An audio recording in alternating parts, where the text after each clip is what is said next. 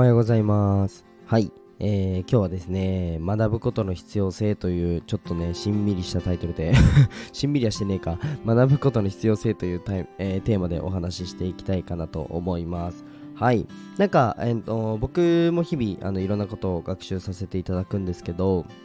まあ、その中でね、すごく感じたことについてお話ししていきます。はい。なんか、うんと、絵を描こうってなった時も、今思い返せば、あの、結構勉強したんですよ。で、あのーまあ、学んで、どういうふうに表現したら伝わりやすいのかなとか、まあ、ビジネスも一緒で、じゃあ売上、えー月100万超える時もそうでしたし、えー月300万超える時、月500万超える時、えー700超える時、1000万超える時っていうこの、まあ、フェーズですね。で、全てにおいて僕学びをやっぱり入れてて、で、そこについてね、あのいろんなところで、ま、講座とか、えー、とコンサルティングとか、まあ、いろんなところで学習を、ま、してる方もいらっしゃると思うんですけど、まあ、学ぶことの必要性を改めてお話しできたらなと思います。はい。で、まあ、医療も同じですよね。うん。ちゃんと学ばないとあの患者さん死んじゃうのであの、まあ、看護の勉強をい、まあ、してきたんですけどもうんなんかどういうマインドというかまあ、なんで学びって必要なのかっていうところをね改めてあの共有できたらなと思います。で僕は17歳の時に、まあ、起業しようと思ってからですね、まあ、日々、まあ、毎日のようにあのいろんなことを学んでたんですけどもまあ、それが形になるまでね、まあ、すごくもちろん時間かかったんですけど、周りから見るとどうなんでしょう？多分23歳で、まあ、経営してるっていうふうに聞くと、まあ、かなりね、早いっていうふうに思うと思うんですけども、意外とそうでもなくて、まあ、初めてマネタイズしたのは中学生の時ですけど、うんと、まあ、日々結構学んで、ここまで来るのって僕なりに時間かかったって思ってるんですよ。けど、まあ、ちゃんと学ぶのがやっぱり大事だなっていうところにあの落ち着いてきてるので、それをちょっと共有したいかなと思います。はい。じゃあ、えっ、と、本題に入る前にお知らせをさせてください。えーこのチャンネルは23歳で、えー会社経営をしている、えーひじりが日々の学びを共有するチャンネルです。まあ、ビジネスの話だったり、あとは、まあ、マインド、考え方の話だったり、えまあ、僕がどういう思考で戦略を立ててるのかなっていうところを、まあ、全部ね、シェアし続けるっていうのがこのチャンネルのテーマなので、えお話ししていきます。はい。で、えっと、概要欄の方にですね、僕の公式 LINE がありますので、まあ、もっともっと、あのテクニック的な部分で、まあ、マーケティングのこととか、えーどういうふうに具体的に集客するのっていうところの、まあ、マネタイズの仕方とか、まあ、そういったところに関しては公式 LINE の方であのやってますので、まあ、表ではあんまり言えないね戦略とか、えーまあ、もちろん戦略全部出すとは言ってるんですけれどもその思考の部分というよりかは、まあ、テクニックの部分ですねお話ししてますのでぜひ公式 LINE 登録してくれたらなと思います。はい。じゃあ、えー、と今日は、えー学ぶのって大切だよねっていうテーマなんですけれどもまあ皆さん何か結果出したいとか、まあ、成功したいっていう方多分いらっしゃると思います。はい。で成功の計算式皆さん知ってますか？成功するための計算式。はい、まあ、僕は、えー、と行動量かける成功確率だと思ってるんですね。行動量かける成功確率。まあ、行動量は一旦気合でどうにかなるじゃないですか。てかするしかない。ってなった時に、まあ、行動量増やさないともちろん成功しないですよね。あとはま成功する、まあ、確率ってあるじゃないですか。じゃあこの成功する確率って何に何で上げなきゃいけないのかっていうと学びしかないですよ。学んで行動する。もうこれ以外ないんですね。てかないと思ってます。まあなんか宝くじ当たってなんなんだろうなじゃあキャッシュが増えた。これはどうなんでしょう。成功って呼ぶか呼ばないか僕は分からないんですけど。はい。どうなんでしょう。あのー、わかんないですけども、えっと、何かビジネスをやりたいとか、えっと、何か事業を起こして、えーそれこそ、まあ、成功したい。まあ、いろいろね、えースポーツで成功したい。いろいろあると思うんですよ。例えばスポーツも一緒で、えっと、まあ、練習は、まあ、行動量ですよね。けどた、だバットを振ってるわけだけじゃなくて、この角度だったら球が当たりやすいのかなとか、こういう風に筋力トレーニングしたら筋力が上がるな。で、これ学びじゃないですか。成功確率って学びでしか上がらないんですよ。ってなったらまず勉強するのは大事だよねってなるんですね。で、あとは行動する。まあ、行動するはもう、おのおのやってもらって、まあ、学び。ここのクオリティを上げたり、ここを、まあ、しっかりやっていくっていうところが大事だよねってなった時に、まあ、皆さんどれぐらい一日で勉強してますかっていうところをちょっと問いたいなと思います。はい。で、僕がまだ、えーっと、看護学生の時、まだ19かまだ20歳の時かな？ちょっと年齢は覚えてないんですけど看護学生の時の放送を遡るとめちゃくちゃ生意気な放送を見つけました。はい。ちょっとね、皆さん遡ってね、ぜひ僕の放送聞いてくれたらなと思う。でも見つけるのめんどくさいんでどっちもいいんですけども。ま聞いてくれたらな、嬉しいなと思うんですけど、え僕の放送で、なんか日本人の、その、大人、社会人、えー、ですね、えー、まあ、二十歳超えたその成人が、うん、1日で勉強する時間、平均の勉強時間は4分だと。この国やべえみたいな、あのすっげえ生意気な放送があるんですね。ぜひ聞いてほしいんですけど、あのだからもう学ばないとダメでしょみたいな 感じで言ってる 尖ってたのでもっと今よりね今もねあのちょっと尖ってるかもしれないんですけど今より尖ってたのであのいややばいっすよ今の日本人の社会人とか言って。あのまだ社会にも出たことないあのクソガキがですね あのまあ喋ってたというあの放送があるんですけども。でもね意外とあの合ってるんですよ僕が言ってること。やばいんですよ。そう。あの学びを止めちゃうっていうのは良くないなと思って。で僕看護学校うーん卒業して看護師になってですね看護師さんってあの日々学ぶんですよね。っていうのもなんだろうあの医療ってやっぱり進化するので新しい医療器具とか医療のその例えばオペの主義とか、えーと病態とかが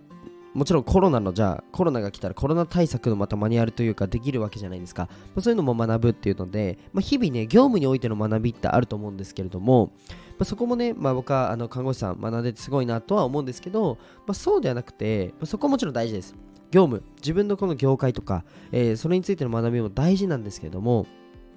例えば、えーとマクロ経済とかまあ、皆さんあんまり学ばないと思うんですけど、まあ、どういうふうにお金が動いててとかあとは心理学とかどういうふうに人って感情が動くのかなとか、まあ、そういう学びですよね。自分と業態は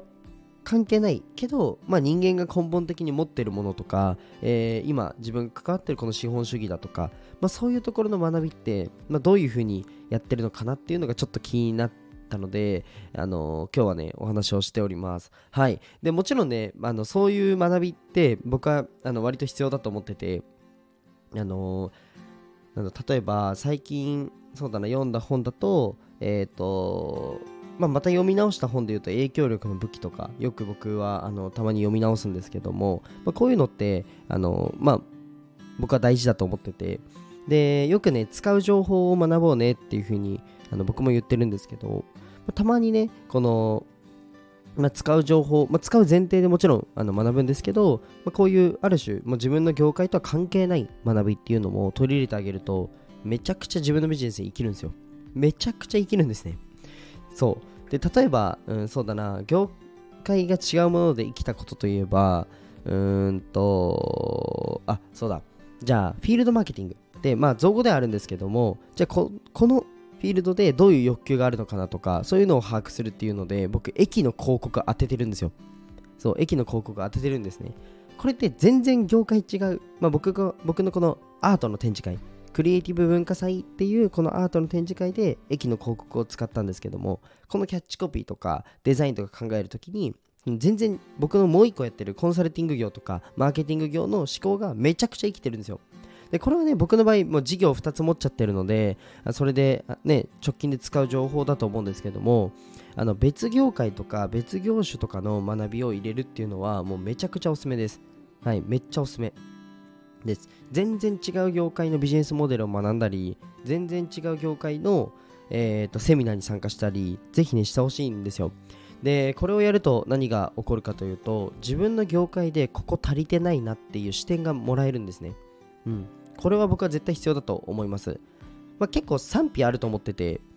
なんか使わない情報だったら一切学ぶ必要がないっていう派と、えー、こういう別業界も見た方がいいよっていう派に分かれると思うんですけど、確かに直近の売り上げを上げるだけだったら、えっ、と、もう使う情報オンリーでいいと思うんですよ。オンリーでいいと思います。けど長期的にあの差別化を図ったり長期的にあのビジネスを進めたいのであれば僕は別業界もたまに見るのは必要なんじゃないかなと思ってる派です。はい。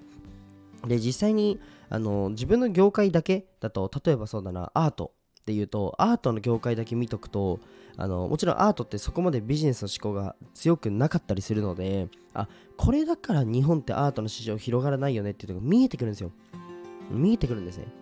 そう例えば美術館に絵を出展する。これ普通じゃない。普通なんですよ。アート業界で言うとアート業界っていうのかな。絵画の業界で言うと美術館に絵を出展することは普通なんですね。けどあれ？美術館ってそもそも集客力あったっけ？っていうところで見るとあそこまでないよね。じゃあショッピングモールで絵を出展したらショッピングモールの方が美術館より集客力あるよね。じゃあそっちで絵を飾ってあげた方がアーティストの知名度って増えるよね。でこれって僕のこのマーケティングとか、えー、と他の別業種を見た結果というか思考があのアートの世界に生きてるんですよ。